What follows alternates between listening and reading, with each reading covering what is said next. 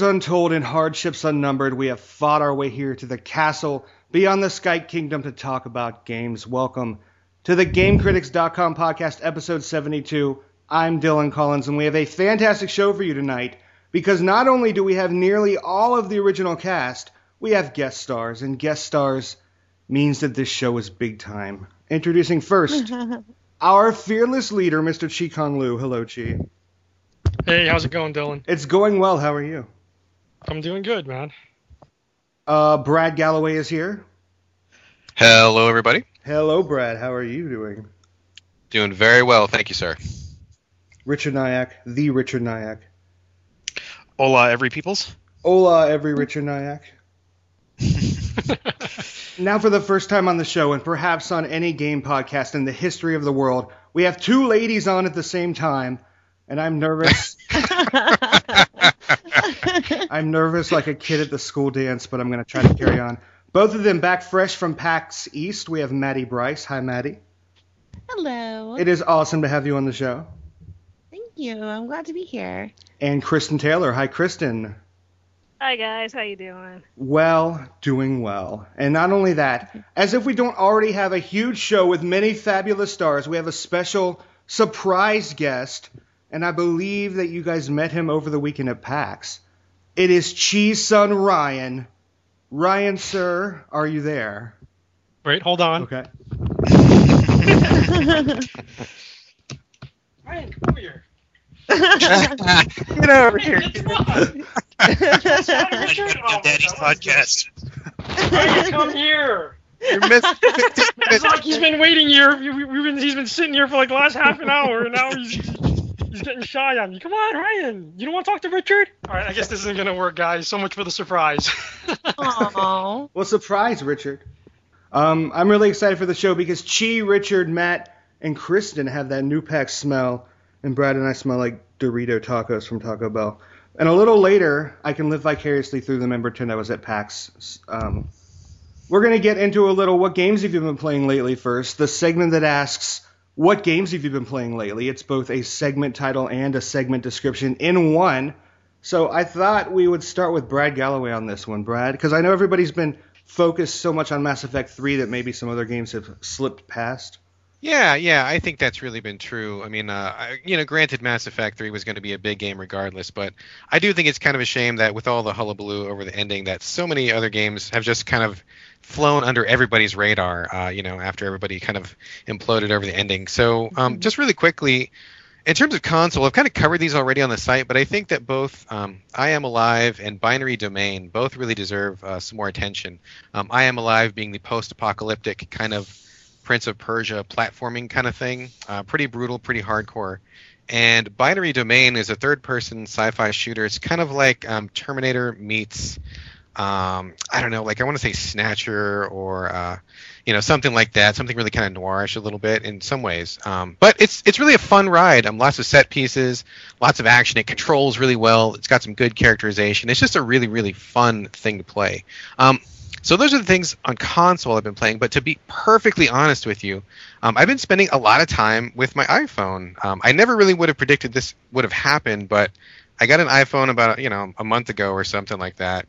I'm And still, sh- I'm still shocked to hear that, Brad. But yeah. I know, I know. Like I, I, am kind of shocked myself. Just really, I'm so. I, I look at it sometimes and I go, "What is this thing?" And then I turn it on and it's like Angry Birds, and I go, "Okay."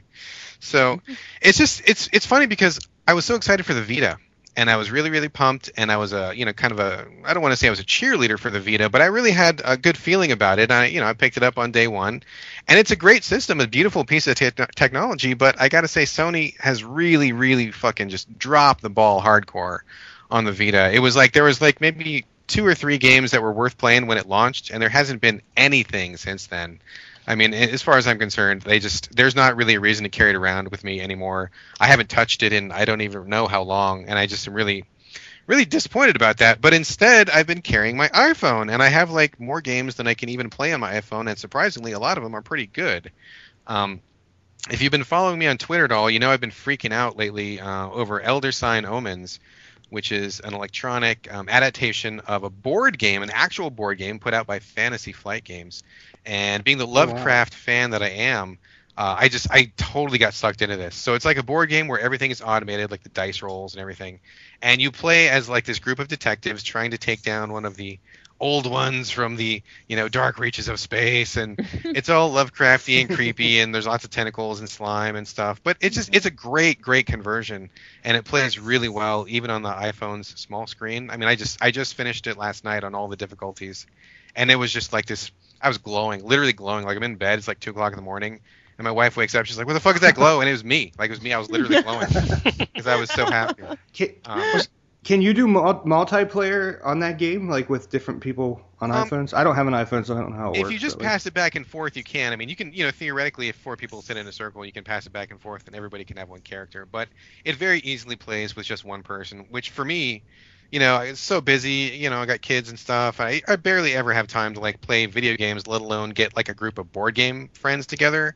So this was just like awesome. Like it's totally like everything that I used to like about pen and paper or board games, but just in the palm of my hand, which is really nice. So Elder Sign Omens, total thumbs up. Total. So are you up. are you playing that as a one-player game or how, how Yeah, work? yeah. Okay. It's beautiful. So it, so what happens is you you get the board, you get to pick four characters, and then you just you just you, play all the characters yourself rather than everybody Mm, Okay. sitting around a table, each person going at once. Like you just you just cycle through them. So you know, player one takes their turn, they're done. Then you just take the role of all four player characters at the same time.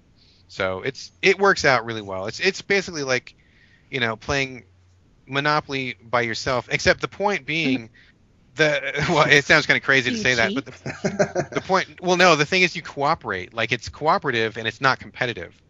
So it's four players versus the board rather than four players against each other which is really what makes it work so well. So you everybody's trying to kill Cthulhu or Yig or Azathoth or something like that and the computer controls that and then the four players are working together. So it totally works out. You need to cooperate which is you know a, a really fun spin on board games and what makes it such a great conversion for iphone anyway because you don't need to cheat yourself because you you help yourself as you're playing. So it sounds kind of confusing it's kind of crazy and i i wouldn't have understood it myself until i had seen it but now that i've seen it it totally works.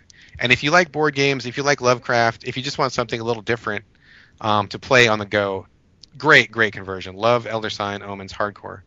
Um, other iphone things i've been playing uh, I know I'm like the last person on earth to play Angry Birds, but I do think it's a fun game. You know, it's great to play for three minutes at a time. Everybody knows what that is.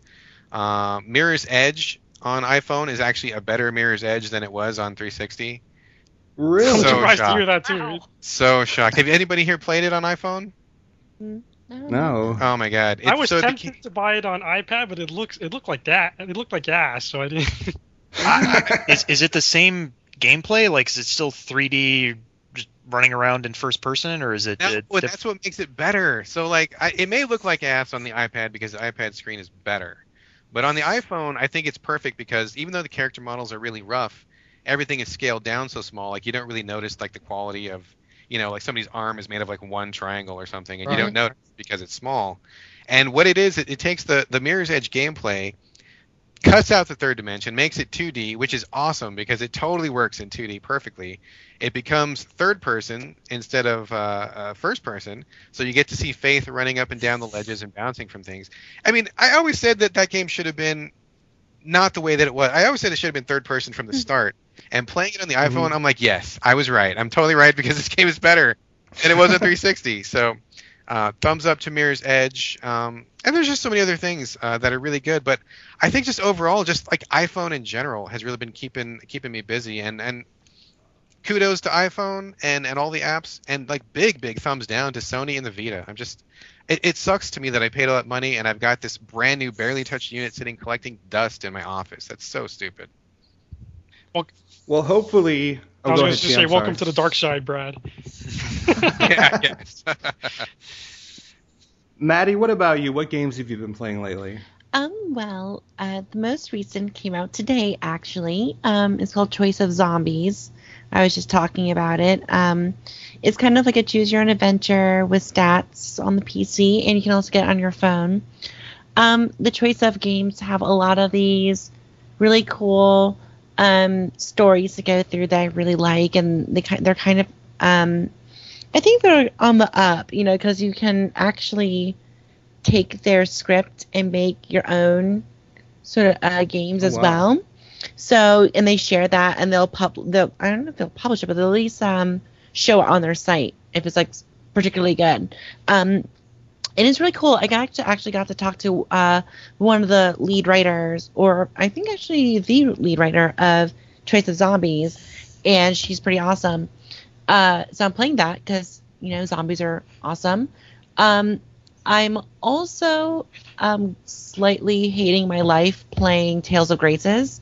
I don't know if I'll continue it, but because I went into it and I paid like you know full price for it, I feel like I should just freaking play through the entire thing. But it is so painful. I want to hurt myself. And this is, is I say this if if someone really likes JRPGs and JRPGs are just like your lifeblood, then play this game because it's exactly what it is. But um I guess I just I just found I kind of grew out of all that. I- I'm just kind of laughing, Maddie, because that seems like the default reaction these days to any Tales game. It's just like self-loathing for playing it. I don't know. I don't. It's pretty predictable. I mean, I barely play these games, and somehow I, I get this feeling just from like hearing guys like you and Brad. I mean, not Brad. Um, Mike. Really, you know, just he, he has the exact same reaction. It's hysterical. you I know. I actually liked Tale of the Abyss. If I mean like if you can get past the lead character, um, uh, which is kind of difficult, but um, besides the main character, everyone else and the kind of the story is like kind of cool. You know, I I dug it. You know, I was like, okay, I would buy the next Tales of game that I can get, and unfortunately, that is Tales of Graces. Um, so that um, I feel bad, kind of like just like bashing it, but like it's just I was like I'm really looking for something more interesting revitalization, if you will, of JR, of JRPGs, which I've been argued. You know, actually there was a an article that came out today uh, that had me quoted in it um, about uh, defense of JRPGs, but in my opinion, I really didn't like that. Um, and what else? Um, I'm also playing through again. I'm starting from Mass Effect One all the way through for my super. This is the end of canon Shepard. Um, the Shepard to end all Shepards. Um, and I'm really excited about it. Um, I've been super How, are- busy. how are you going to play your Shepard, Maddie? What is what is the Shepard to end all Shepards? Okay, so this is gonna get a little bit highbrow, so please excuse me. Um, basically, I well, I have this idea that like that Shepard is kind of like the new um, Ellen Ripley, like the new mother archetype of science fiction, and I thought like you know I think Shepard is this new take on the mother archetype. And so I'm going through, of course, this might be kind of predictable coming from me, but I'm going through the entire thing as if like there's like this uh, the Shepard is this mother figure where um the party kind of resembles like a family unit if you will and like the idea of choosing your um your skills your skills of your of your fellow teammates and things like that and it's really awesome because she's a vanguard and she like you know blows shit up like five feet away from her body. It's really awesome. So and i'm usually like a lot more cautious player. Like i'm like that like adept engineer person who's like kill things from very very far away. So the shotgun thing is new and satisfying but uh that i think that's uh that sums me up Well, let me ask you this then. If, That's well, I'm just curious if, if you're playing Shepard as kind of a mother figure and the people in your ship are kind of like your family, well, then who do you end up banging? See, I'm I'm still I'm still kind of I'm like okay. So I feel my my whole philosophy on this is like the, you know you have the suicide mission and it's very possible for someone to die and I really feel like you know that there is a good storytelling moment for people to die and actually you know instead of going through a perfect run. And so I've been kind of uh negotiating this was like I think I might have to sleep with someone. And this is really awkward because like with Kaidan I feel like I was like okay maybe Kaidan because I killed him in my first one because I didn't like him that much um, or he was just boring.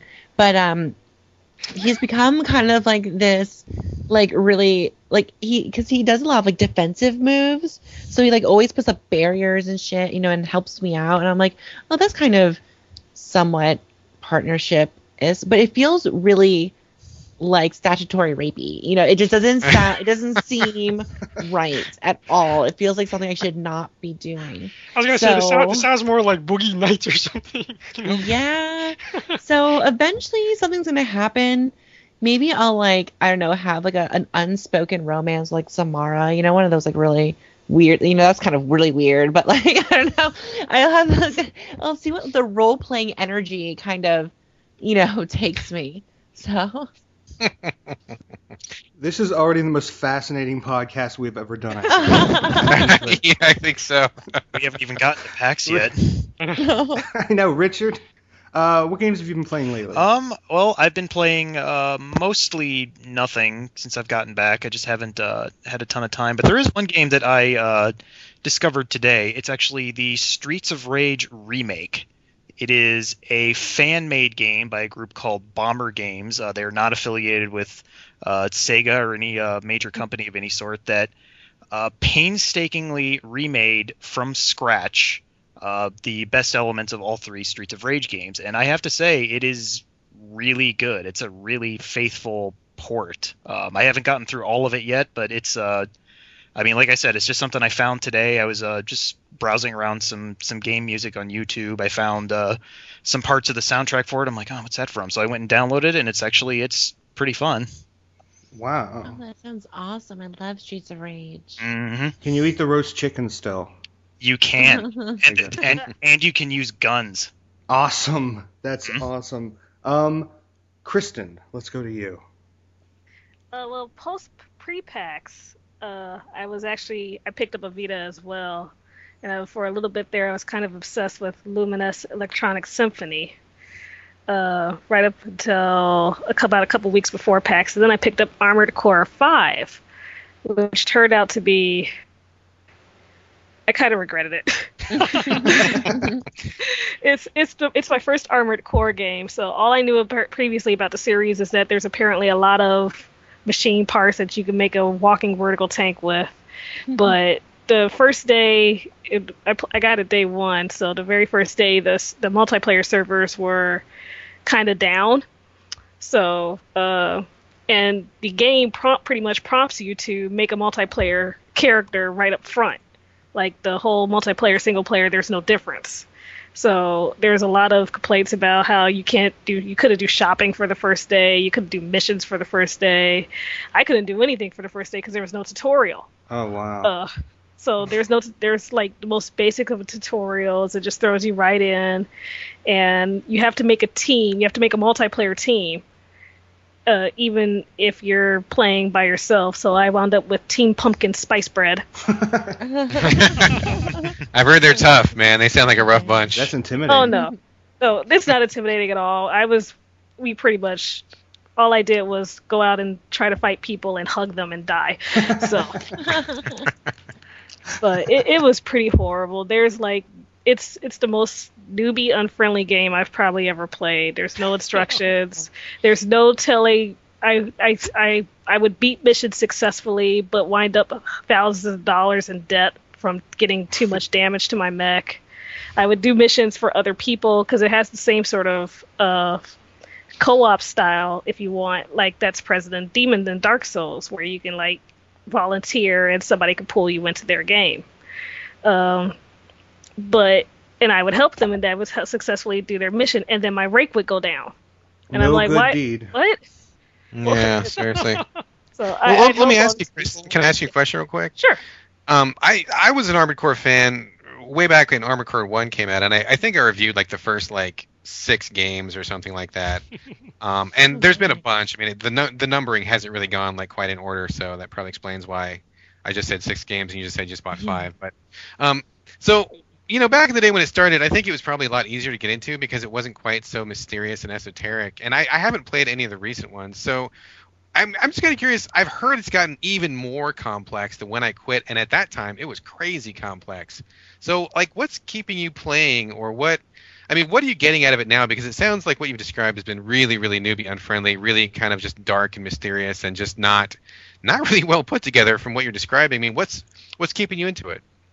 Well, for a while, it was I, I had a lot of fun doing mercenary missions. Actually, even though I wound up like thousands of dollars in debt because I apparently took too much damage. But I actually did like uh, playing around with the stuff, and the controls are pretty solid once you actually figure out what the controls do. And I liked getting new parts, which I actually couldn't because you know you're you don't level up individually. Your team levels up based off of uh, based off of your t- uh, missions you complete either not the mercenary, but uh, game story missions, order missions, and just invading other people's territories.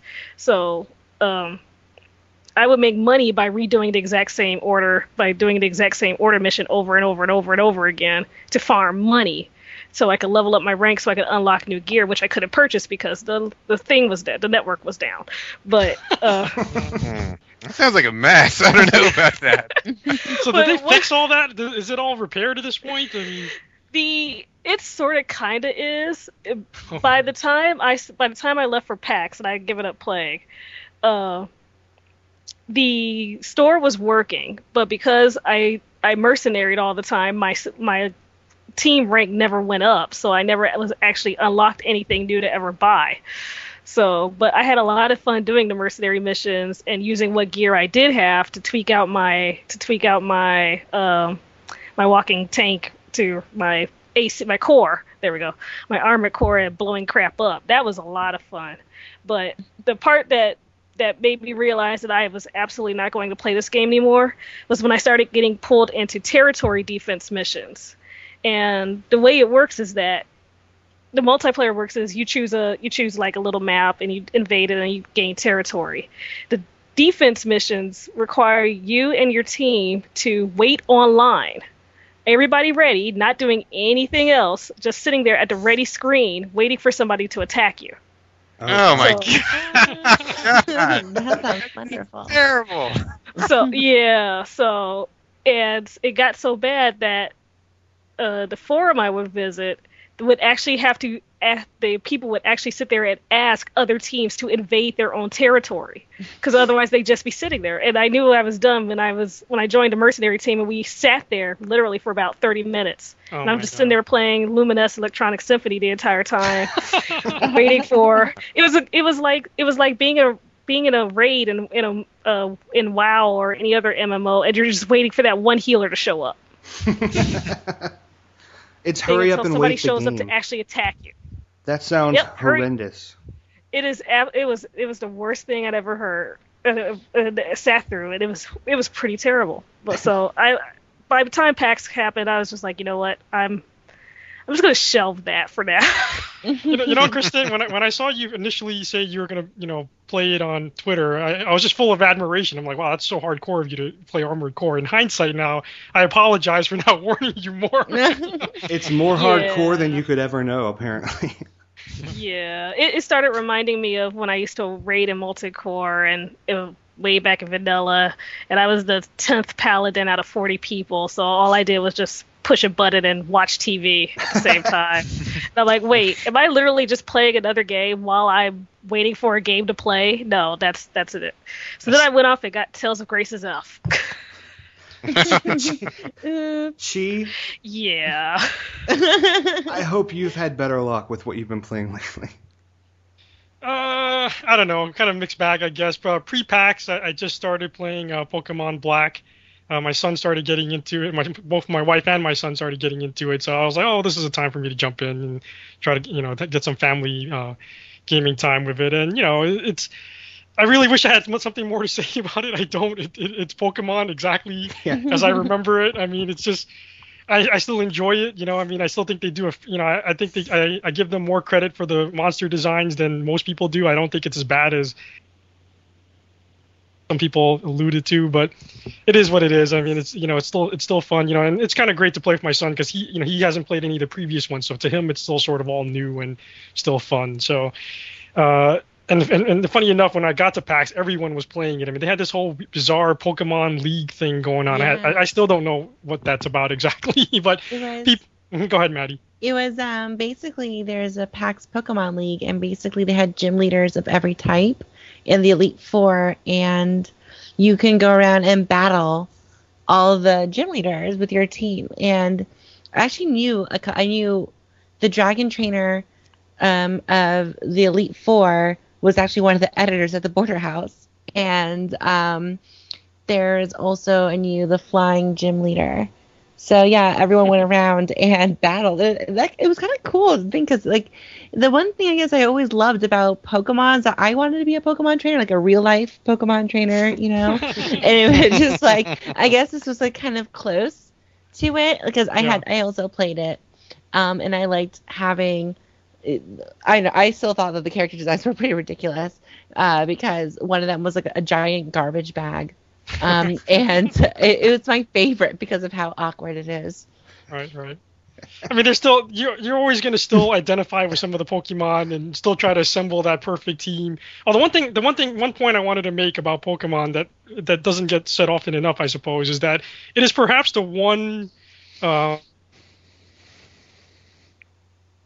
it it's never positioned that way, but it really is a sports game. You know, and I think that's one of the re- as, as well one of the reason why it continues to endure, just sort of like any Madden game or any uh, NBA game. You know, they just it just keeps going on and on because it really is just it's got the same mentality. You know, but yet it's it's it's a JRPG and it's got all the Pokemon and it's you know very pet friendly and all that. So, but it, it really is sort of like a sports game. I've never thought of it like that. That's an interesting. It's yeah, it's like a sports game meets a JRPG. Right. hmm That makes a lot of sense to me now. The so outside of uh outside of uh, after PAX was done, actually today I started playing a game that that's been on my queue for a while on my iPad called uh, R Complex. Uh, it's been uh, it's uh, my, my understanding is it's been on the PC. Uh, I don't know. Has anyone heard of that one? I have R not. Complex. I have Sounds not, familiar. no. What's give us give us a rundown real quick. It's it's your typical um, uh, sort of i, I iPod touchy uh, platform jumper. You know, it's a running jumper rather, right? So it's it's you know it's this guy. He's running across the screen from left to right, and but the the difference between this one is that it's it's got this sort of uh, new agey abstract take on it. You know, it's this guy's like talking. You know, there's, a, there's an inner monologue with the guy the whole time.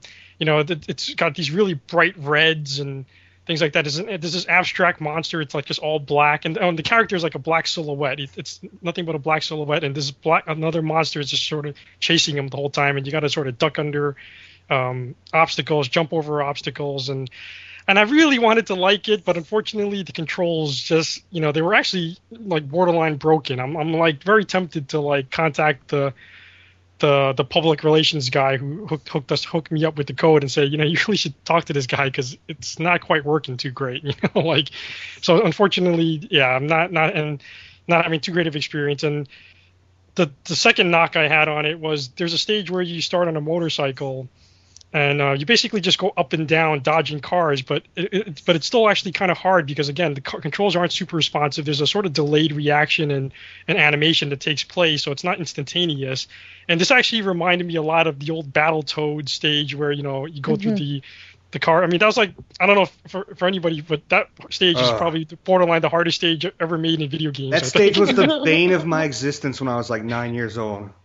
Yeah. Oh, and this stage actually brought me back to that i was just like dying left and right crashing into these cars yeah Oh my gosh. and um And one one other funny funny note about that game as well is that there's one inner monologue scene where he goes, "So the people gave me a, an award for like, sorry, I'm screwing this up." He said, "So I got an award for robbing for uh, saving this bank robbery, beat, but of course I'm the one who set up the robbery."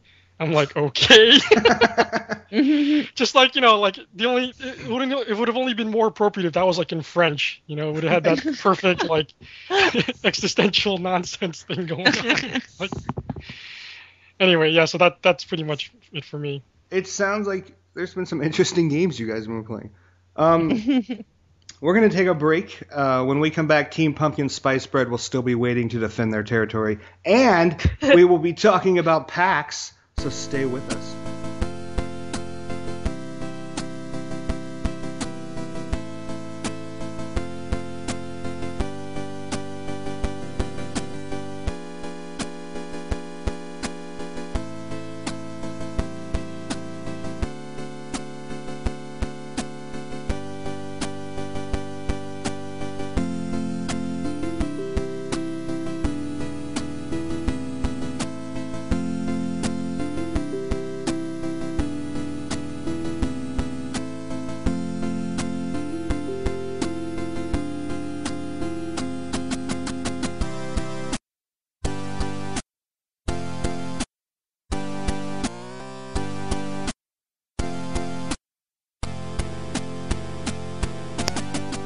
So, two thirds of us were off gallivanting around PAX East over the weekend. This was like the third PAX East. There was something crazy like over 160 booths, a bunch of big developers, a bunch of games, a bunch of panels, and we're going to dive into all of it now. But before we do, Richard, I know you've been to both PAX East and PAX Prime now. Has anybody else been to both of them? I have. Have been you? to both, yes. Well, I will pose this question to you and Richard then. Let's say you're playing Dragon Age Origins, and both of the Paxes are your female companions. Which one do you pursue romantically? Uh, oh, you put it like that. Damn. I have a way with Uh, words. Um, probably PAX Prime. Um, I just, gotta be- hear this. just because I'm, I'm just going to give the explanation I was planning on giving, so interpret as you see fit. But uh, um, it, walking around the the area around the convention center, it seems like it's just easier to get places. There's just more things to do that are right there. Whereas Boston, you have to uh, had to walk quite a ways to get to any of the places. Um, the PAX Prime felt bigger. I don't know if it actually was bigger or if it's just, just my mind playing tricks on me, but it felt like there were more things in the convention center to do. Um, but I mean, overall, I, I enjoyed both of them greatly. What about you, uh, Kristen? That's hard because PAX East has free Wi-Fi, and because my friend lives there, free lodging. But PAX Prime has, to me, what feels like a more organized floor layout. Okay. It's a lot easier to navigate between various places and panels and such. And it also has that really great sushi bar we went to. Mm-hmm. yeah, it was a good So- sushi bar. Oh, that was a fantastic sushi bar. So it's a choice between the childhood friend that's free and easy, or the long distance relationship that can cook. So and Richard's choice is the one that feels bigger. All right. Yep. right. I'd probably have to go with PAX East there because the childhood friend can also cook. Very Fair. There was some. Is, is there? Oh, go ahead. So I was gonna say, is there a? Would you say there's a definitive PAX one over the other, or is not really? Um, I, I would say no. Um, they felt they, they both. I mean, in a lot of ways, they really did feel the same. Um, I mean, both the Penny Arcade guys were both. They were at both of them. Obviously, they had a lot of the same uh, events. Things were structured very similar. That similar similarly. Um, so yeah, I, I wouldn't call one of them definitive over the other. Yeah, neither would I. They're they're both they're both very good in their own right, They're both a good but time. I don't think one's better better over the other. There were some really interesting titles demoed at PAX from what I was reading, and you can check out Chi's thoughts on some of those at Game Critics right now. But to expand on that, if it's all right, I thought we'd just kind of go around the group and maybe each of you could touch on some titles that impressed you or didn't impress you at all this year. Um, and I thought maybe we could start with Chi since he has the article up right now. Sure. Um, I, I guess the, the the the one biggest the or my favorite title I would say of the show was uh, XCOM, uh, Enemy Unknown. Uh, first reason was because it was just kind of shocking how like it felt so different from all the other games, and it was really just the same game that it, it always was, rather, or it's a you know it's a reimagining as they're calling it, you know, of the the original strategy art, you know, strategy uh, turn-based strategy game.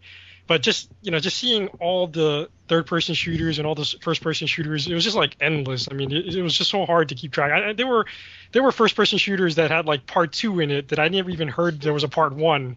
you know, you know, it's like wow, you know, like you know, and and like certain MMOs and like in this humongous booth that I, I didn't even know that there was these like I think it was Legend of something.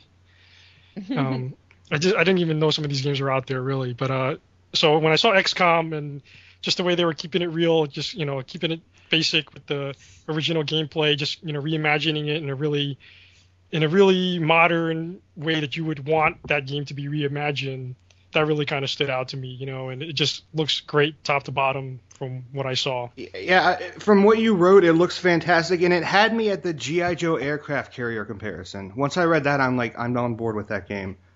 Rich, Yeah, that's, Hmm? go ahead. oh, so Richard, I know you you played that as well. Um, I actually didn't play it. There Okay. wasn't a playable demo at the show, but um, what they showed you was a, uh, I think it was a pre-alpha build that a guy was just a guy was just running through, and uh, that was actually also my most impressive thing that I saw at the show. Um, I went in not really knowing anything about XCOM, and uh, if you're not familiar with it at all, it's a turn-based strategy game about uh, humanity fighting these aliens that have attacked Earth, and you direct a squad of uh, XCOM soldiers fighting aliens. I wound up liking what I saw for a lot of the same reasons that I liked Frozen Synapse, uh, and that it looks like a very deep strategic experience without the uh, frantic pace of something like StarCraft. Okay. So, I mean, I will I will most certainly be picking that up when it comes out. Yeah, it's it looks amazing. Uh, I will be getting that as well. Chi, I kind of jumped away from you, but did, were there other games you wanted to talk about as well? Yeah, I mean there there's a bunch. I'll kind of just run through them as quick as I can. Uh, uh, Double Dragon Neon, uh, I previewed that as well.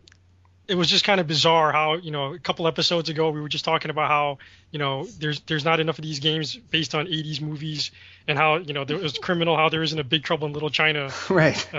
Uh, game. And literally, as as I'm listening to the, the staff person describe um, Double Dragon Neon, he literally just comes out and says, you know, this is like Big Trouble in Little China. I'm like, bam! I literally walked up to him and said, we just we just talked about that on a podcast. So the minute the, the minute he said that, I was I was like sold pretty much. You know, I mean, the gameplay is pretty, you know, pretty Double Dragon. Uh, esque and you know does does the, does the uh, the the series justice and just tacking on that sort of 80s vibe to it just was like the perfect fit. You know, gave it a complete different, you know, made it. It was really more interesting than just sort of just doing a straight, you know, making something 3D or something like that. You know, it had some some sort of I don't know what to call it really. It's sort of like a cultural thing, I guess. You know, It- it's a little funny, I know. It makes perfect sense to me if you're gonna like try to revitalize an 80s series to make it kind of like an 80s vibe. That's really cool. Right, right, from the 80s, right? Yeah. Exactly. Yeah, yeah. So I also spent a lot of time with uh, Steel, Steel Battalion Heavy Armor.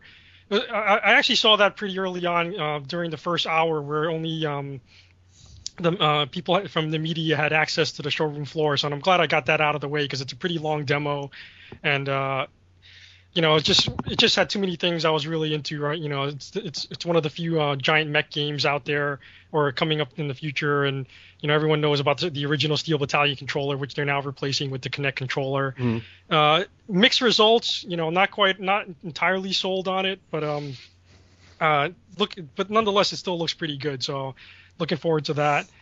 Uh, Spirit Camera, Spirit Camera, the Curse Memoir was another 3DS game that was just doing a lot of interesting uh, things as far as the camera was was concerned, and you know, and it's just again a pretty stroke of genius how you know the original. It's it's a spin off of the Fatal Frame series, and in the Fatal Frame, you you can actually you know you're supposed to use a camera to like be able to see ghosts and capture them or destroy them or whatever.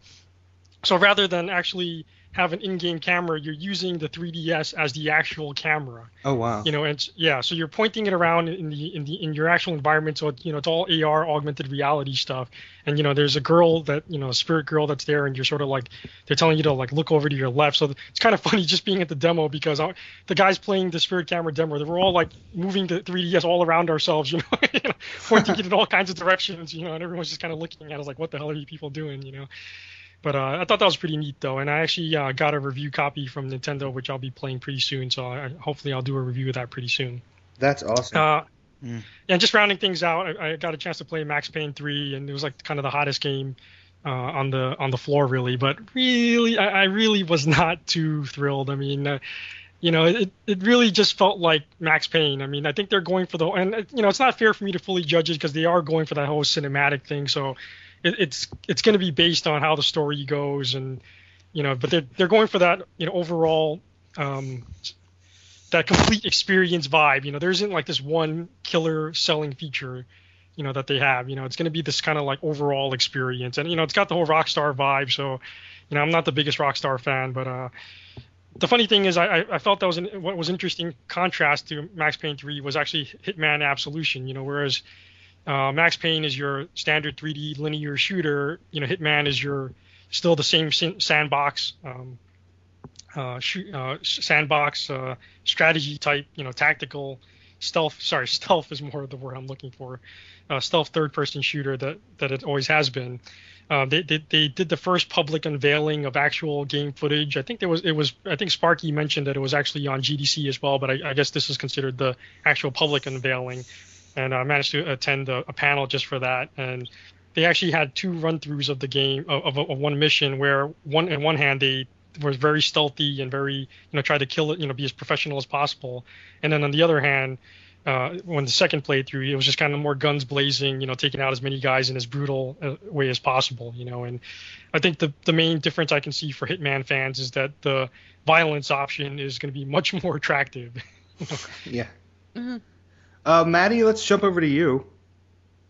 Um, well, my experience with the expo floor is less about playing games and how much I've accidentally broken into the expo floor. I, for some reason, I neg- always neglected to bring my pass with me. And for some reason, uh, no one checks passes at um, at um, at PAX. So I went to most of my panels and expo floor experience without my pass. I actually I went down an elevator trying to find a theater and ended up on the expo floor before the whole thing opened and like no one said anything to me. Um and really the only I mean I was like I, I guess technically I'm part of the media, but I mean but that was kind of funny. Um, the only thing I really did, uh, because I was mostly there for panels, um, was I kind of checked out the Supergiant uh, peeps because I like them, and they had um, a whole bunch of uh, like really really early builds of their game. And what was really fun is that I I was there for um, uh, their panels at GDC where they kind of explained their process of how they, as an indie studio, putting out such like an awesome quality game, how they did some of their stuff, and it was fun to actually get to play some of those really early builds of like this like really strange looking bastion. You know, it was like this this I don't know. Um, it was really interesting to kind of see that. Um, I don't think we get to see a lot of really early stuff from games, kind of like as a almost like a post mortem, but in development. Right. But um, yeah, I you know I actually kind of stayed away from most of the hype and buzz over games. Those were like really long lines that I was not willing to travel. What's like an average wait? I've never been to a PAX, but what's like an average wait time for a really high profile game? I know at one point the Borderlands 2 line was a three hour wait. Oh, wow. yeah, Yeah, that Bor- was ridiculous. Yeah, the um, there was another one. I think it was uh, what was it? Was it was it Max Payne that had another long one? I thought it was I'm, that. I'm pretty sure um, I got I actually got a, a separate uh, got in as media, so I didn't have to wait on that line. But yeah, that that line was pretty ridiculous. It was really long, and it wasn't like a theater where they would let a group of people in. I mean, they would literally let like one or two people in at the same, you know, just to, you know, play some of the stations. So man, I I, I can't I can't I, I I would guess some people were waiting there the whole day. I mean, seriously. Wow. Yeah, That's crazy. yeah. it, it was long lines, really long. I, I actually didn't bother to wait on any line that looked too long, and the only one I actually waited on was for the XCOM one at the end of the day, and I actually got in on like one turn of the theater, you know, so it only took like 15 minutes. It sounds like that one was well worth the wait too. D- definitely, definitely, yeah. Let's go over to Kristen now. Kristen, games you liked, didn't like, were on the fence about. Um, I really like. I did like XCOM. I got into XCOM, uh, so I did like that. Uh, I, I think I've played the original XCOM, but I don't remember how, uh, or I don't remember when. So the new XCOM, I, it's really silly, but it really made me think about um, the original Shining Force and Fire Emblem games. Uh, especially with the combat portion, so I'm I'm pretty geeked about that. I practically fell in love with Borderlands 2, and I think at one point I asked the staff if they would all marry me. Uh, it, it was just I could do without the music. I could I could do totally without the music, but Mhm. everything else about it looks looks already. I guess I got a, I got some hands on time with it, and it just looks and plays be more more wonderful. Yeah, It's- I've, I've got, Chris- I've- Kristen, would you? I'm sorry. No, No, go I was just gonna that I have a, I have a picture of Kristen playing it, so yeah, you can see the the utter glow on her face. Kristen, I was gonna ask you. I, I didn't get a chance to ask you this actually at the show, but did, were you able to glean anything that was uh, different or noticeably improved from the first game? Because we only got to spend, I think, about uh, 10 minutes each with it. The one thing I noticed most immediately was that they changed the Siren's uh, special skill, so that's actually useful. Uh, they did change some of the like, okay, you could go invisible and explode when you come back. No, they changed it so that she actually feels slightly overpowered now. Um, with her ability to just grab a monster and lift it up and completely render it useless for several seconds, and her power recharges very fast. But that's probably because we were level 20 uh, during the demo. Um, some other things is they've done a lot of changes to the environmental area, so that there's environmental dangers. Um, there's some they've changed a respawn mechanic somehow, but I couldn't really figure out how exactly. Like previously, once you killed everything, everything was dead, but now there were monsters that kept popping back up as we backtracked. Uh, and it just seemed weird somehow. Uh, the monsters are no longer just point and shoot until it dies, and now the, some of them require uh, actually blowing up specific parts of their body. Like I, I, I would sit there and watch people shoot this one monster that had four very obvious glowing weak spots on its legs, but everybody would just shoot it straight in the head, and nobody would pay attention to the little cloud of zeros that came up that said that they were doing no damage whatsoever. So oh, I was just man. like, "You guys all suck. Let me play this." but, um, I'm I'm um, I'm glad we've talked about Borderlands 2 because I feel like now I've done Tim Spaeth proud. yeah, absolutely. Oh, go ahead, Kristen. Uh, I also got some. I didn't get to play it, but I uh, spent a little bit of time talking with the developers uh, at Robot Entertainment for Orcs Must Die 2, which is which is looking really nice. Uh, they've got some, they've got co-op now, uh, and this is really really small, but I noticed it, and according to the developers, everybody that really loves the game has kind of noticed it. But now you can put when you put traps on walls next to stairs, they turn diagonally so that it, it's flush with the stairs now, and that just blew my mind. I was like, it's a diagonal! Oh my gosh! uh, I also spent a little bit of time with uh, the Secret World, which oh okay isn't that yeah. game out yet? I was seeing that at PAX last year. I mean, is it is it out already? Is it not out? What's going on with the Secret It's World? not out. It's due out next month. Uh, I've got a beta key for it from the from the booth, so I'll probably dive in and look a bit more. I've got it reserved already, but it, it looks a lot like MMOs, but that's okay. I like the setting.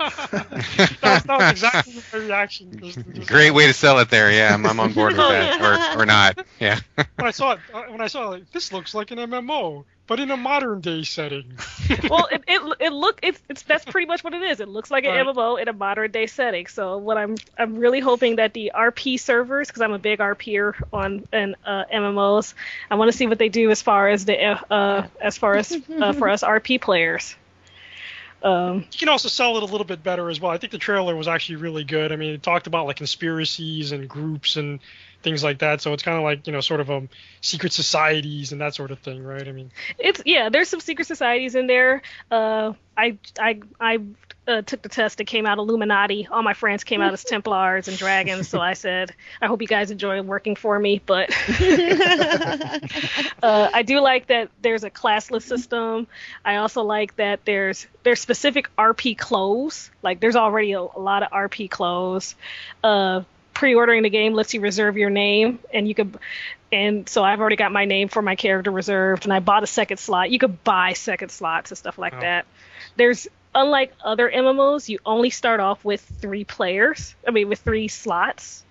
And one of my friends was really annoyed about that because she has alt-itis. But mm-hmm. uh, I'm pretty happy with with what I. I'm, if if so long as everything is good on the RP side, and usually we don't find out about how well the RP will be until the game actually comes out. Usually, mm-hmm. uh, then I'll be happy, and I'll also be checking out the beta for that. Uh, I also looked at TERA, which is another MMO and TERA, I'm lukewarm about. It's got a. It reminds me a lot of of what I really want out of an MMO, which is an MMO that has an actual combat system as opposed to I push one, I push one, I push one. No, it's it's actually reminding me a little bit of Monster Hunter, but only because it's more action oriented. Uh, it looks really nice there's a it's a very action oriented combat system, but the but the the female characters. Uh oh. All of our ears kind of perk up, you know, huh? Uh, the what? female What? characters. Um, the people I were with, they were playing it. They were trying it out and playing it, and I was watching them between between watching. It was between watching them and going over to play House of the Dead 4 on uh, PlayStation 3. But the the the one particular elf, the female elf, has like her default clothes is either covered up top with a thong, or uh, she has pants but fragments of a shirt.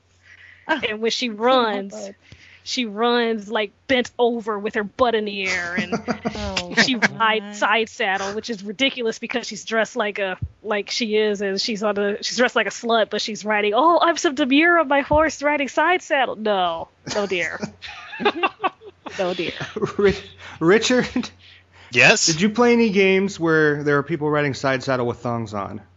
I did not. I did not, Oh. unfortunately. Sad times. What did you see? Um, well, first, uh, like I said before, I did see XCOM, which is probably be uh, my if I had to pick a best of show, it would be that. Um, but then I, I also did spend uh, some time with Secret World, and uh, I am generally not an MMO player. It's just it, it's a type of game that just has not appealed to me over the years. But Right. uh, I I love uh, Funcom and specifically Longest Journey. Uh, Longest Journey is one of my favorite games ever, and uh, when it came out that they were uh, developing an MMO that was going to be set in a Longest Journey ish world, I was immediately interested. Um, and I actually got to uh, spend a little bit of time with it before the show opened during that uh, extra press hour, and it was it was funny because I walked up to the I walked up to the Secret World booth and I started playing it. And, you know, they're still they're still setting everything up, and you know nobody's nothing's ready yet, and so I start playing it, and I meant uh, excuse me, and then the show opens. And then, like 10 minutes later, I look behind me. There's a line of like 10 people standing behind me because I'm at the only station that's working and they're just like, "Well, what does that do? Hit one. What what is that? What happens when you hit three? And I just look back and I'm like, "I don't know. I don't know what I'm doing. Leave me alone." But um, coming away from it, I actually am a little bit more lukewarm on it than I was before. Um, just because I don't think, I mean, I didn't have the benefit of seeing the uh, the bigger picture when it came to how they're setting up the world, the storytelling, or the classless system. Mhm. Uh, specifically, the classless system is one of the things I like about it because I hate rolling alternate characters. I'm like I'm like the exact opposite of Kristen's friend. I I, I want one character and I want to be able to do everything with him. That's that's it. Right. And um, so I mean it, it is still on my radar, but I think the priority has uh has dropped a little bit.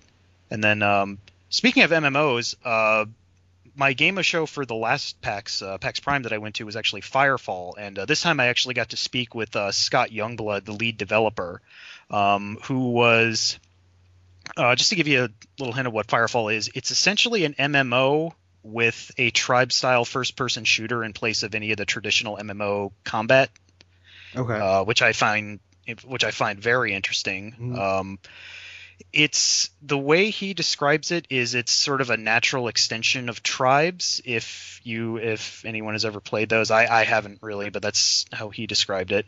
Um, it, it looked really good what I saw. I mean, I got to spend uh, quite a bit of time with it, and I'm in the beta now actually, so I'm going to be uh, checking that out probably this weekend.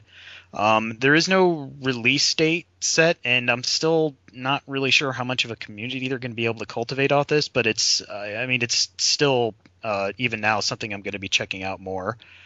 Um, there was also Super Monday Night Combat, um, which has been in open beta for a long time now, but it's changed uh, considerably since the last time I looked at it. Uh, the, the first Monday Night Combat I think had a total of six classes. Mhm. Um, the last Monday Night Combat, Super Monday Night Combat beta I played had I think nine or ten. Now it, I think it's up to like thirteen or Wow. fourteen, and there's like a ton of different maps now. I mean, it's looking. It just seems like it's getting stronger and stronger. So I mean, that's that's another one to look out for. And uh, yeah, other than that, those were the main games that I saw. I spent a little bit of time with Borderlands 2, but I mean, you only got to spend. Uh, it was weird because we only got to spend about 10 minutes with it, and there wasn't really anyone around to answer any questions. So, I mean, I personally I wasn't able to glean much that was different from the first game. Um, but then other than that, it was I went to a couple of panels, which we can talk about later when we talk about panels. But uh, overall, that was it. Yeah, on I read somewhere that BioWare was going to be there, and they were very interested in people offering them suggestions for the new Dragon Age uh, three. And so I thought maybe we could go into panels now. And um, who saw some panels that they really enjoyed? I guess we can just this can just be like whoever wants to chime in here can. But um, I know Maddie went to a, a fair amount of panels, and I know Richard you did as well. Uh, I actually only went to two panels, but Oh. uh, one of them was the Dragon Age panel, Oh, okay. and um, it, there weren't really any specifics that they dropped. I mean, they dropped some not so subtle hints about uh, Dragon Age 3, like where it's going to take place. Um, uh, the notion that it will not take place on one city this time, thank goodness. and uh, Hooray! potential hooray. return of uh, some of the more technical role-playing elements that were in Dragon Age 1 but weren't in Dragon Age 2, like uh, NPC equipment management. They all but said that's going to come back. Um, but uh, what really sucked about it was uh, not not anything had to do with the panel itself, but because going to the Dragon Age one pretty much meant that you couldn't go to Mass Effect because they were back to back, and if you were in Dragon Age, then the line to Mass Effect had already filled up outside Oh wow. so they wouldn't let you in if you uh, i mean i know a couple of people that managed to like you know sneak out and then sneak back in but i wasn't able to but uh, and it really sucked because like mass effect was the one that i was kind of wanting to go to but from what i understand it wasn't the massive uh, hate fest that so many were fearing Did anybody Um, get into that Mass Effect one? No, I did not I, know. avo- I avoided. because I thought it was gonna be crazy. Yeah. and, People were uh, throwing cupcakes and And then the other panel I made it to was the uh, Irrational Games one, where they actually talked a lot about uh, monster design in Bioshock Infinite. Um, as as a rule, I never watch trailers, and I try to stay as in the dark as is humanly possible when it comes to games I'm anticipating. Mhm. Um, I did that with Mass Effect 3. I did that with uh, you know Dragon Age 2, and um, you know I was doing that with Bioshock Infinite, but now I know a little bit because they showed uh, some of the stuff at that panel, and uh, it was a pretty fascinating discussion. They showed a lot of the uh, like the concept art for a lot of the enemies. Like you know this is where our starting point. It was like some advertisement from like the 1890s or something, and it's like oh well we went from here to here and it was like the, they just showed the process of like well this wasn't working so we had to change this and it's like this slow thing where they like keep adding things and uh taking them away and it was just i mean it was, it was really it was an interesting talk and they did give us cupcakes afterwards like there were actual did they really? Yeah there were actual irrational games people just handing out cupcakes Um, that's crazy. um, Maddie and, and and anybody else that wants to jump in. Um, I know Maddie, you went to a lot of panels. Yes, I went to like eight panels because I don't know for some reason I thought these conventions were all about like some strange learning experience. Um, I went to the Dragon Age one as well. Um, it's kind of as Richard said, they kind of dropped a, lo- a whole bunch of not subtle hints about stuff. Um, I also kind of, uh, you know, thought that they were looking to improve their popularity rating from Dragon Age 2, even though I personally did not find Dragon Age 2 to be abysmal. Um, I know many other people did. But there's a lot of other good stuff that happened, um, particularly of diversity issues um, that I'm really fond of. Um, there was one headed by Extra Credits James, which was uh, Borders and Bigotry. They talked about kind of like international issues and um, how games rep- were represented, representing other countries. Um, and it was it was okay. I I I thought that it was interesting that we kept they kept looking at shooters, which I guess is just easy because shooters automatically are controversially going to other countries and doing stuff um, and shooting them. So uh, I guess that was natural. Um, but there's like a lot of But other stuff. did, did I was like- anyone think that was a problem though in some respects, right? Yeah, tell I us a little bit. Of, I mean, are they kind of talking about how the new bad guys are like anybody from the Middle East and Right, they're just kind of generally stereotyping all those people? Is I that what it mean, was they- about? Or they talked about yes they talked about that they talked about how like of certain controversies and about like how the red cross like thinks that basically you're doing a lot of war crimes as a as a player. Um, apparently, there's a lot of Geneva Conventions you do not follow when you're playing games, um, and it was actually enough to where they talked about that sort of stuff. The first person Q and A was some random captain in whatever I don't know the military, and uh, he went off and listed this whole thing about how the panel was wrong, of course, um, and and uh, but it, for the most part it was pretty good. I like I just like the social awareness. They could have dug a little deeper. Like for instance, um, I mean like yeah, they talked about how this was very ethnocentric, but didn't use that word. They didn't really dig into the fact that games are for Americans first and not for a lot of people. Se- you know, second they didn't get into that part, which I would have liked them to, but they kind of did show how a lot of stuff was very um, not right for minorities.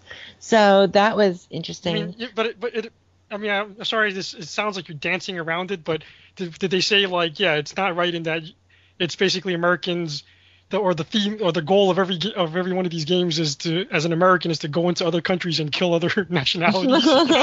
I mean, isn't that what it is? I mean, right? I mean, China's Yes, like the that- new enemy, you know?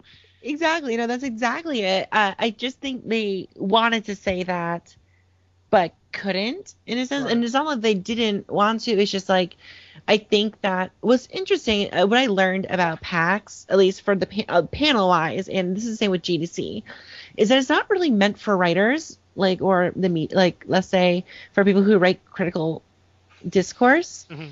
Because like for me, I was listening to this panel, like I could have told you all that, you know, like and then there's people who exactly are you're talking about, yeah. yeah and then people and people are like wow i didn't really think about this. I'm like really? You didn't think that there's a strange you know correlation between your enemies and them being brown? I mean like there's just like this whole uh, i mean I, I guess i'm sensitive to it but a lot of um th- that was a lot of panels. Um another panel that was like that was the um the sexual the online harassment uh of women kind of like headed by uh, Fat Ugly or Slutty.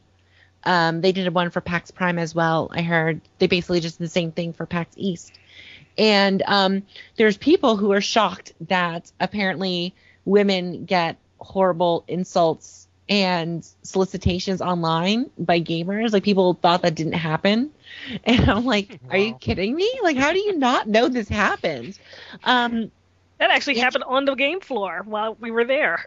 yeah exactly exactly it's, it was it was mind blowing um and but they went through a lot of stuff and it was all basics i mean like basically if you follow any like feature section of any online publication you know what they're going to talk about um Right, right. but people were still you know it, it was just interesting i learned that kind of relationship so that was pretty interesting um So, and sorry, while you while you're on that thought, uh, can I just jump in because I had the exact same experience in one of the major panels that I went to, which was um, the I think the only one about actual game criticism, which was um, it was called "Stuff Your Criticism I Want to Review," oh yeah and sorry. um, yeah, that was actually uh, you know it was actually a pretty good uh, panel. You know, I think um, just let me throw out some of those names that were there was uh, Dennis Scimeca, uh, Chris Dahlen, uh, Susan Arendt, uh, Mitch Car- Krpata, and uh, and you know our former alumnus Kyle Orland. But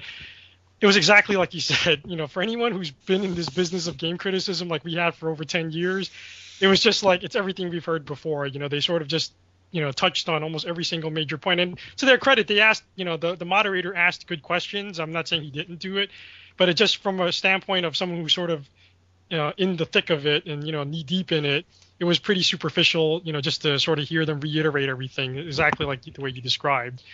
Um, my, the only thing I wanted to add there was I, I, I just wanted to give uh, props and a shout out to Kyle Orland who brought up his re- his review of um, Space Channel 5 from from Game Critics, the one one of the first reviews he actually did.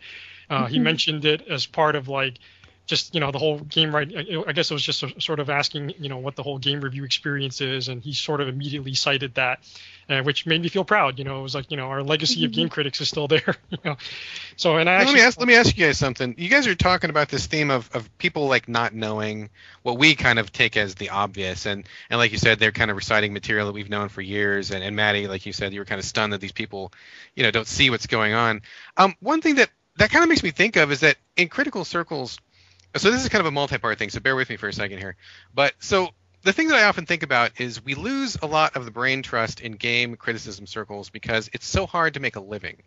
Because so many people Yes. don't make enough money, and it's so difficult to earn an actual decent, you know, I can afford health care and a house and a, Mhm. a partner and children and that kind of thing. It's really tough to make it. And so I noticed that a lot of people who used to be around or who were really, you know, the quote unquote the wise the wise people in in the field, you know, they went to PR, they went to development, they went to do something totally different. They became doctors and lawyers and whatever. Um, do you guys think that maybe this kind of general not knowingness is a result of us losing the people who have been around? It, it almost seems to me like we're like starting fresh over and over and over like every generation. Like people are discovering stuff that the old the old people have known for a long time but the knowledge isn't getting passed down. I mean nobody's sticking around long enough because it's it's like you can only be a really hardcore journalist when you're young and you can eat ramen for like a week straight and you can live with six other people in a small you know studio because that's how much money you're making. But you know as, as life goes on i mean it seems to me like we're kind of losing this knowledge continually. It's like almost like some kind of weird sci-fi like logan's run thing when when you hit like you know mating age or whatever it's like you have to leave the field because you just can't make it anymore. Like the robots come and they take you away and they kill you. You know what i mean? I- like what do you guys think about that? Well, I think actually is that game criticism, I guess as we know it, um, is not at all mainstream.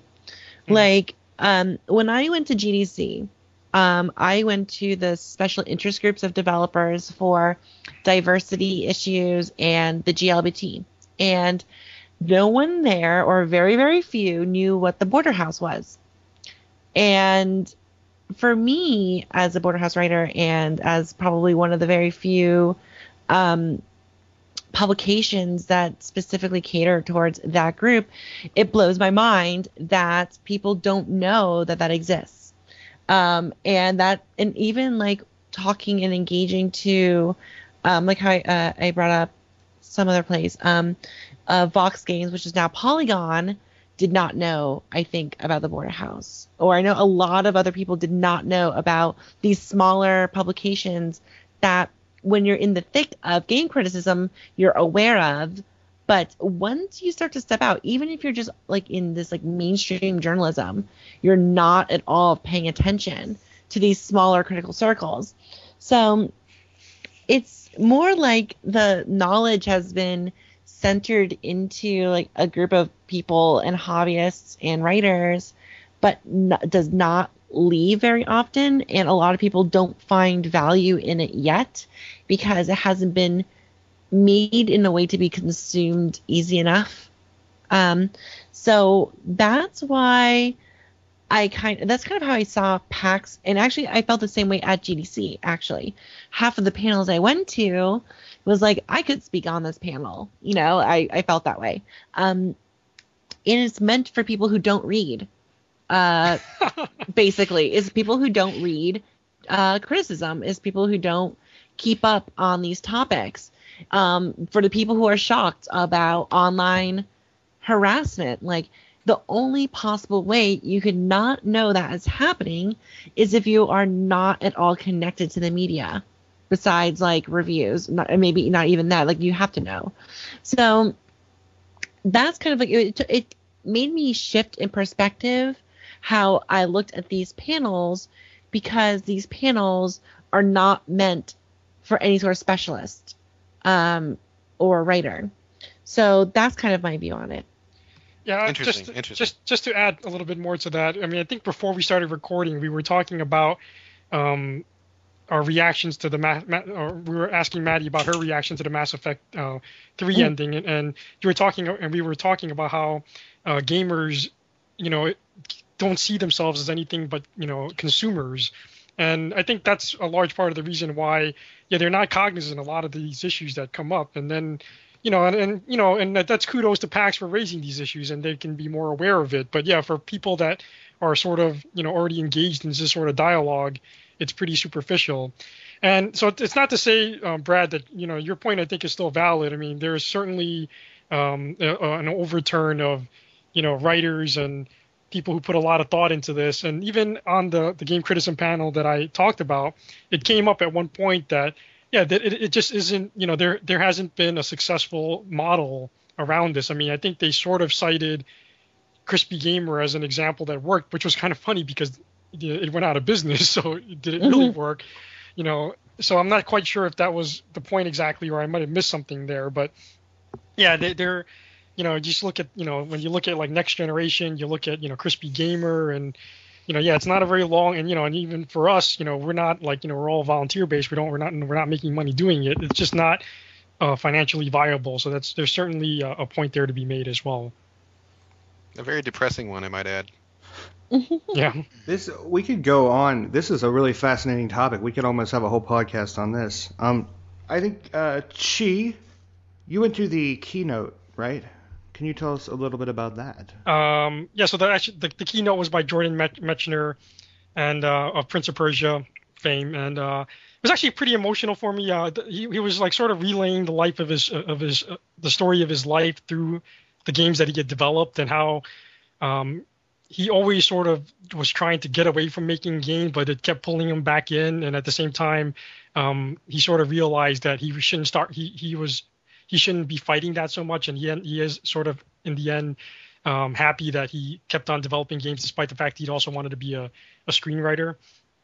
And um, and his, sort of his final take on the whole thing was just, you know, you really can't plan you know, or the, the best your best made plans in life really rarely go the way you expect, and it's really just following the things that you love and and you know and, and, pursuing you know your passions that really you know make your life worth living. And i that was actually pretty emotional for me. I really related to that story a lot. I, have been sort of having a uh, you know a semi midlife crisis of my own at, at the moment. And uh, i sort of came to that conclusion myself recently. So it was kind of reaffirming to hear that from him. And, you should have uh, asked me that, because I could have told you that a while ago. well, like I said, I came to that conclusion on my own as well, but, but just, I, I nice to hear. Yeah, were okay. questions. We can talk All after right. the podcast. It's fine. All right. Next time I have a midlife crisis, Brad, you have to be the 1st I'm, I'm there for you, buddy. I'm there. Gamer yeah. facts of midlife crisis.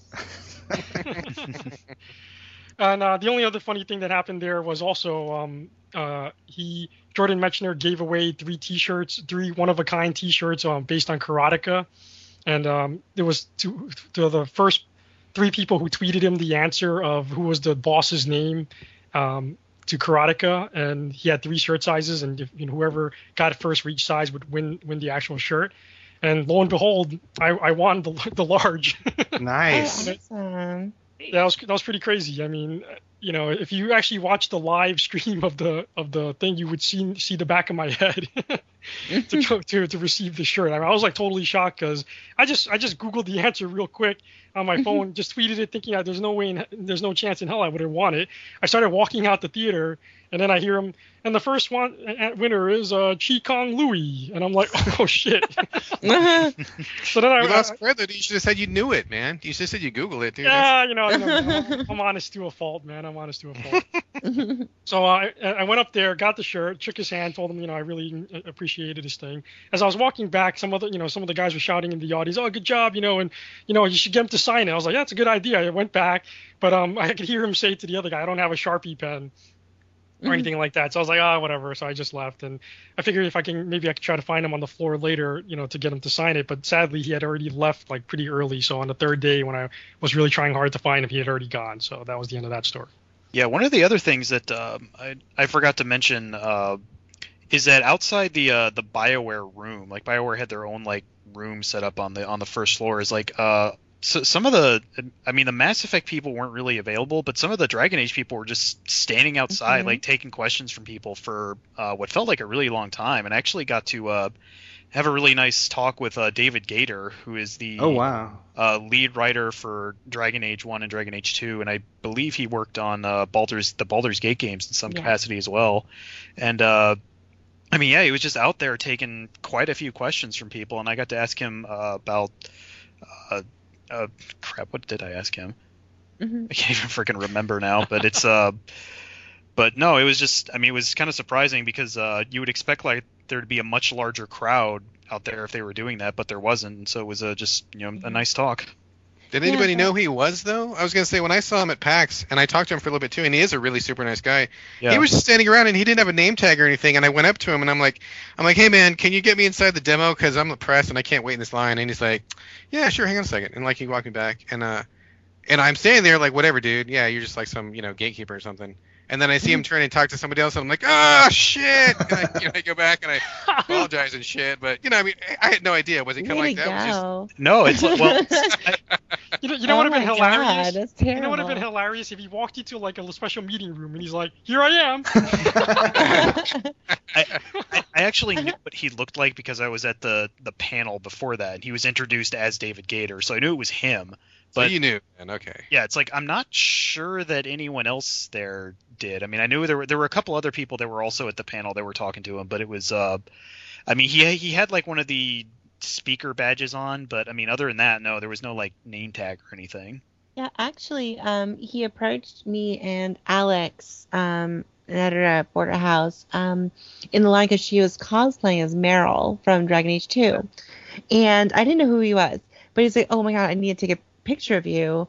And he was like, okay. And he mutters something like, Mary loves it whenever someone role plays her character.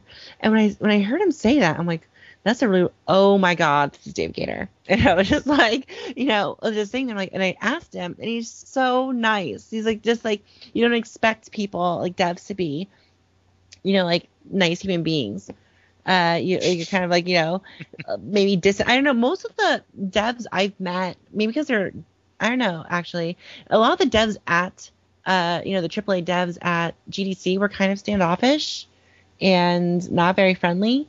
But then like everyone I met at like PAX was like super nice. So Yeah, and what was nice about that is uh, because they let all the cosplayers into the the front row of the the seating. They're like, oh yeah, bring your friends too. So it's like we all got in like the second row of the panel, like before Mhm. everyone else got in. it was pretty sweet. Let's let's let's quickly go over the. I'm I'm really interested in some of the indie games that were there.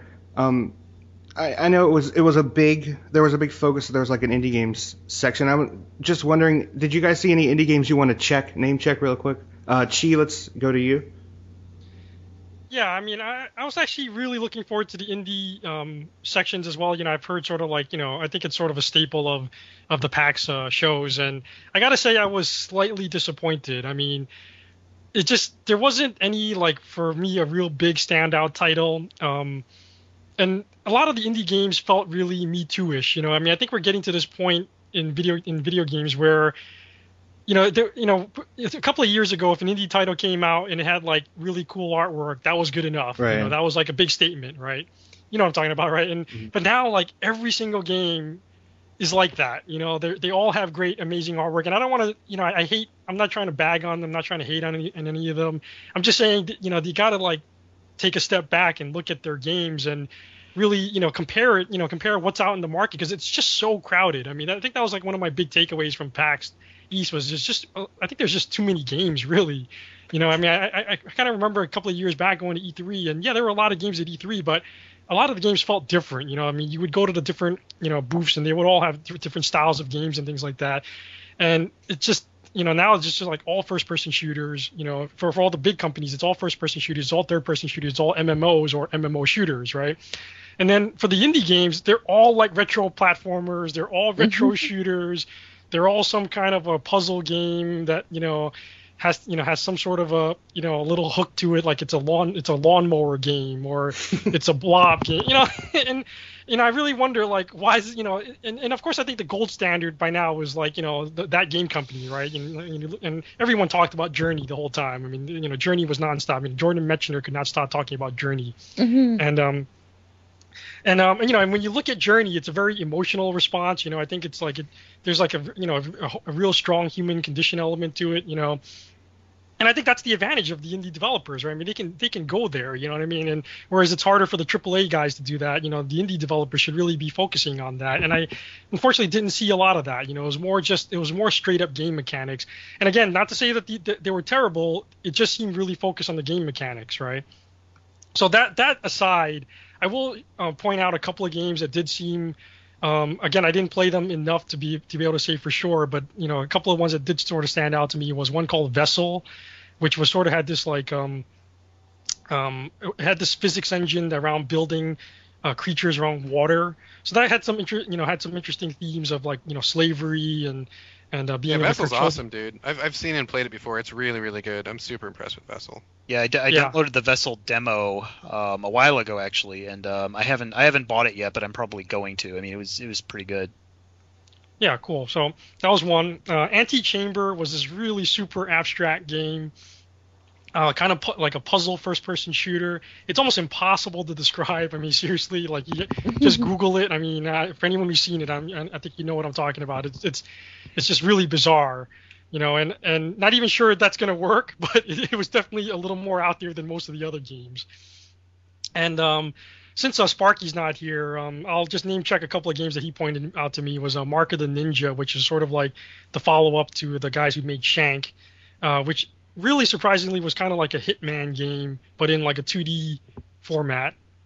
And another game he really liked was Monaco, which was uh, this sort of three. Uh, it was like a heist game, um, but in a four-player, you know, very arcadey format, sort of like Gauntlet-ish, but it's sort of like co-oping and working together for this um, sort of bank heist. It was really hard to understand. I mean, when I first started playing it, I didn't even know that was the theme because it was so abstract, and everyone was just kind of running around and everything. But I, I think there's some there was some potential there.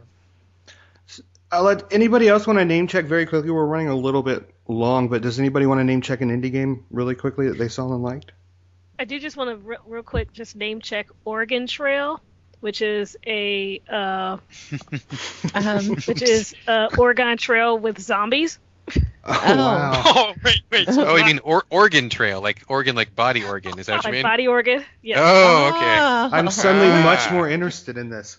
Yep. It's by the men who wear many hats, hatsproductions.com, and they have a they have it up on their website now. But you could also make uh, they're also currently making a version for their phone and uh for the phones and PC, and it I, I got a bunch of it's funny. It looks funny. I didn't get a chance to play it unfortunately, but it, it just looks funny. Yeah, they had a bunch of really funny uh, postcards from like a whole bunch of different cities. They were like all like just cartoon versions of them that were just completely destroyed with zombies crawling all over them. I mean, those were those were pretty cool.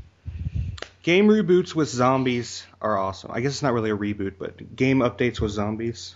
That's for the win. Anybody else uh, want to name check something before we go to thumbs up, thumbs down? All right. Well, it sounds like PAX was amazing. We'll be right back with some thumbs up, thumbs down action. Stay with us.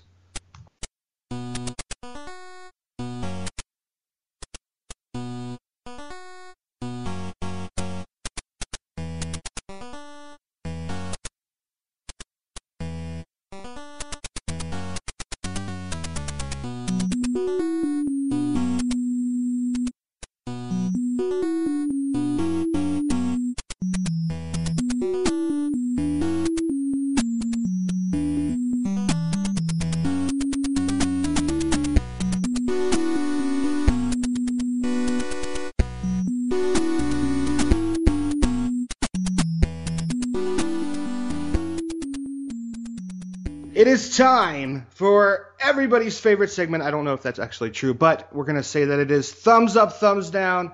We're going to go right into it because we're running along on time. Let's go to Mr. Brad Gallaway.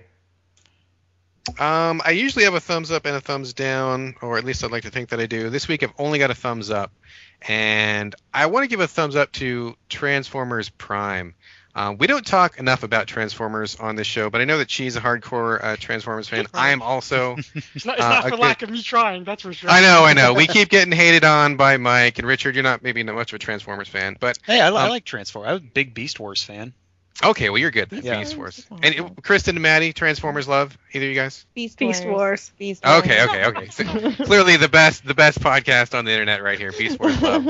Um, so actually, I'm a huge Beast Wars fan. I have every single Beast Wars figure ever made, and I, I love the show to death. I mean, I just was like major major Beast Wars fan, and so I've never liked the Transformers shows since then. I felt like they were. I mean, they they, they were okay, but they didn't grab me the same way until Transformers Prime. It just hit um, Netflix like last week or the week before, and I was looking for something that my son and I could watch together.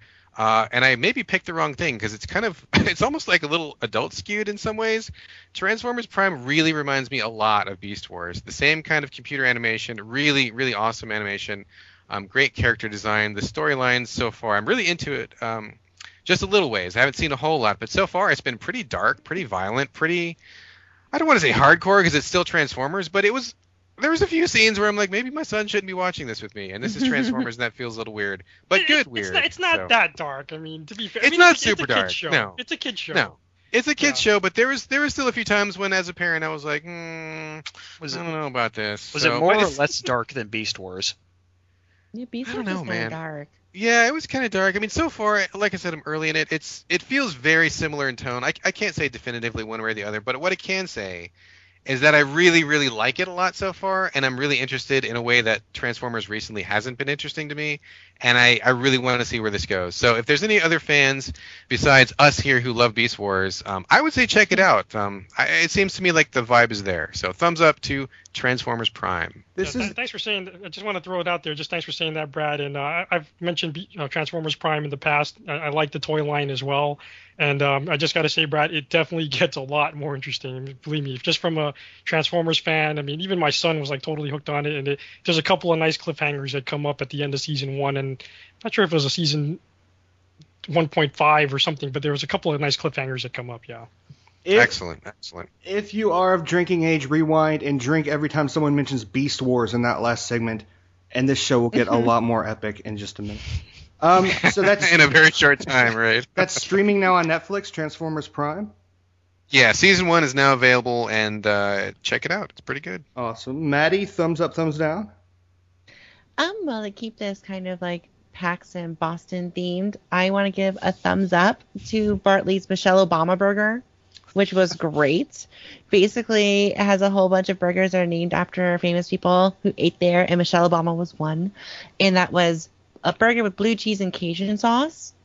Uh, Oh. And it was uh, pretty good indeed. And um, I'm trying to think of a thumbs down. I had such a wonderful time. Oh, okay. A thumbs down is that is the Westin uh, lobby right next to PAX where you will not receive any sort of internet, like wireless connection or phone connection.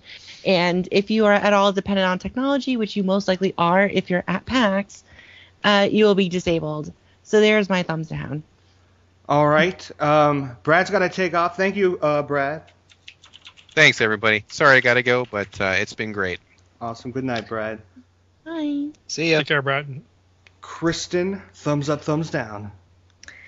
Uh, thumbs up to the enforcers at the Free Play Dance Central 2, uh, who were doing backup dancing to uh, people that were doing dance who were playing Dance Central 2. And so I played it, and because I played with them, uh, I got beta keys for Guild Wars 2. Oh wow. Nice. So uh, I Nice. got up there, made a fool of myself, got some beta keys. So definite thumbs up to those guys. I couldn't have picked a better time to look like an absolute idiot in front of a in front of an audience. I, I gotta say as well, the enforcers at PAX, they actually did a really good job in general. I mean, I- 1st of all, they, I- I've never seen uh, a show like this just staffed so well. I mean, they just had endless amount of staff people and enforcers to like queue people up, make sure everyone knew where they was going, and uh, keeping things organized. So yeah, th- definitely thumbs up just for the job that they did at PAX for sure. And Guild Wars 2, similar in name to Beast Wars. Everybody take a drink. Kristen, any more thumbs up, thumbs down? uh, thumbs down to the guy at the Novus Aeterno booth who who pretty much tackled me and my friends who were all female on the first day and demand and was pretty much just giving us this pitch about how women would love his game would, would love the nervous the game because women don't like shooting games and are all about creation Oh, and oh and we're God. and we're not and we're obviously not at PAX to see anything violent whatsoever. And when I Oh looked at the demo, it's a it's a space combat game where spaceships are exploding in the background and I'm like, yeah, that's that's really creationism there. Okay. okay. Do, do you need to go to one of these panels about the whole sexism thing? It's so so big thumbs down to uh, my apparently not liking violent things. Um, for me, two quick thumbs up. Thumbs up to the name Team Pumpkin Spice Bread, which is my new favorite name of any battle tribe ever. And then thumbs up to MS Paint Adventures, which is a webcomic that's based on the old point and click adventure games. Um, the artist takes suggestions in like a suggestion box for actions on what people want the character to do, and then he draws the next panel of the story. And the one I'm reading right now, Homestuck, is fantastic. There's a ton of video game and pop culture references, and it's just the best way to waste time online. You can go through like 100 pages without even realizing it. So, thumbs up MS Paint Adventures. And Rich, Let me just add that Homestuck just has some really great music too. it really does. I, it's I, I think it's all original music. I think he's got like a team that writes the music. It's it's great. It, it's definitely worth a look. Sorry, what's the site again? It's mspaintadventures.com, I believe. If that's not correct, just Google MS Paint Adventures, but it's definitely worth a look. It's awesome. Hmm. Um, Richard Naik, thumbs up, thumbs down. Well, first I want to give uh, thumbs down to the guy that stole the tracking computer out of the console free play room at PAX. um, if you're not familiar with with it, uh, what they do in the console uh, playroom is they check out games for you to play on various consoles that they have set up around the room. And on the third day, uh, someone stole the computer that they were storing all of the checkout information on, so they couldn't check out games at all on the third day. And it's just like, c- come on, really? What kind of fucking jerk ass does that? And then uh, thumbs up to Chi Kong Lui, who I met for the very first time at PAX. And I guess thumbs up to Mattie Brice at well, who I also met at the very first time at PAX. And uh, I discovered that I my weird power over Brad Gallaway's son also extends to Chi Kong Lui's son, who was super excited to meet me and was so super excited to talk about his Pokemon and stuff all the time, which is still really weird because I'm not a kid person like It, at it was, all. So it was so it was so bizarre because we'd, we'd be back at the hotel and you know he was my you know my son wasn't like super thrilled to be at PAX. I mean it was kind of noisy. You know it's just you get tired very quickly and all that. So I mean he likes video games and all that, but he wasn't. I don't think he quite got got, got the concept. But so we was like, oh, we're gonna go back to the you know Boston Convention Center. He's like, is Richard gonna be there? yeah. he's like, I was like, yeah, he's gonna be there. He's like, oh, I like Richard. He's so. So that's so funny. Yeah. he's I'm, I'm so what? You cut out there for a second. oh, he said uh, you're so because he's because you're so smart was, was uh, what he Oh. said. No, Gee, I- thanks, Ryan. You met me too. oh, thumbs up to you, Kristen, as well, because you know you were there too. He does. By the way, he does refer to you guys as the girls because he doesn't quite remember your names, but he does refer to Aw. Girls. as the girl. That's awesome. Yeah. And uh, Richard, I think I think um, my theory now is that I think you look a lot like Super Mario. That's why these kids love you. the red hat didn't help. Well, If you- yeah, I was if you- wearing a red hat. If you ever cosplayed as Super Mario, let me tell you something. You would win awards. Just, just saying. Just saying. Mustache will finally come in good for something. Are there going to be Yeah, pictures of Usually it just makes me. Usually I just. Uh, it it just means I'm really good at cosplaying dude who looks like he's about to rob a gas station. Not so much Mario, but You're moving up in the cosplay world then. I am. I must be. Do you have any more thumbs up, thumbs down? Uh, no, that was it. All right. Um, Mattie, where can people go online?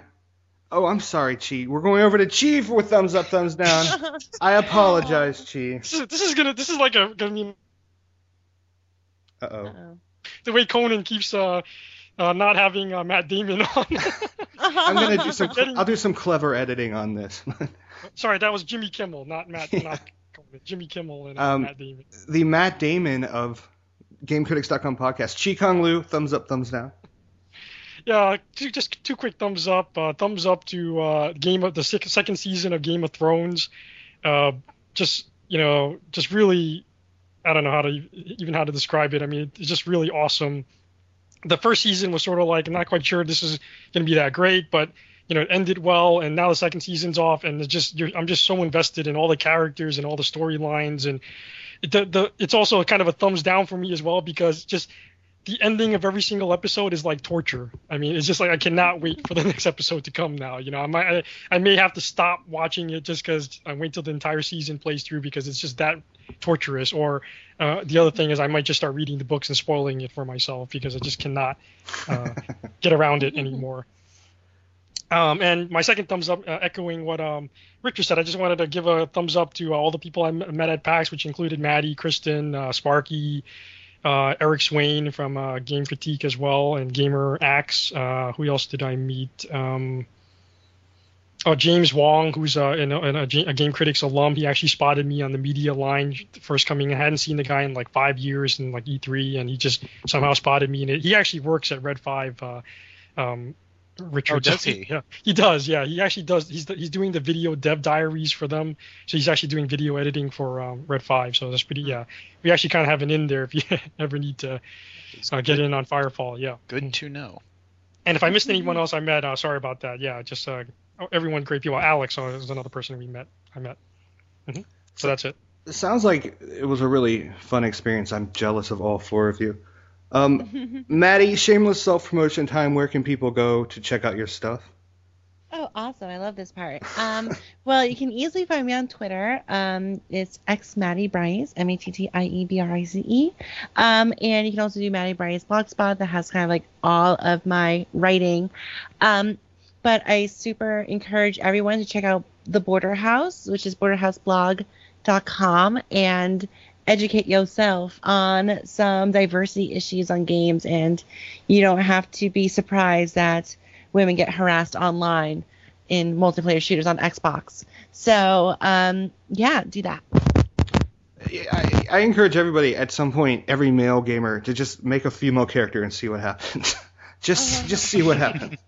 Uh, Kristen, you're uh, GameCritics.com. People can check you out there. Anything you, else you would like to promote?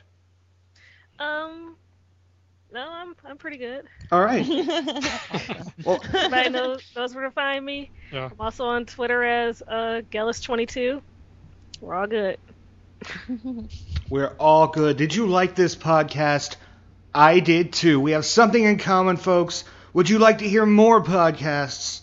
Me too. Again, we're like two peas in a pod. You can download us on iTunes or directly from the GameCritics.com website. Either way we'll get you the GC podcast experience you deserve and crave. On behalf of Chi Kong Lui, Brad Gallaway, Richard Naik, Mattie Brice, and Kristen Taylor, I've been Dylan Collins. Game on.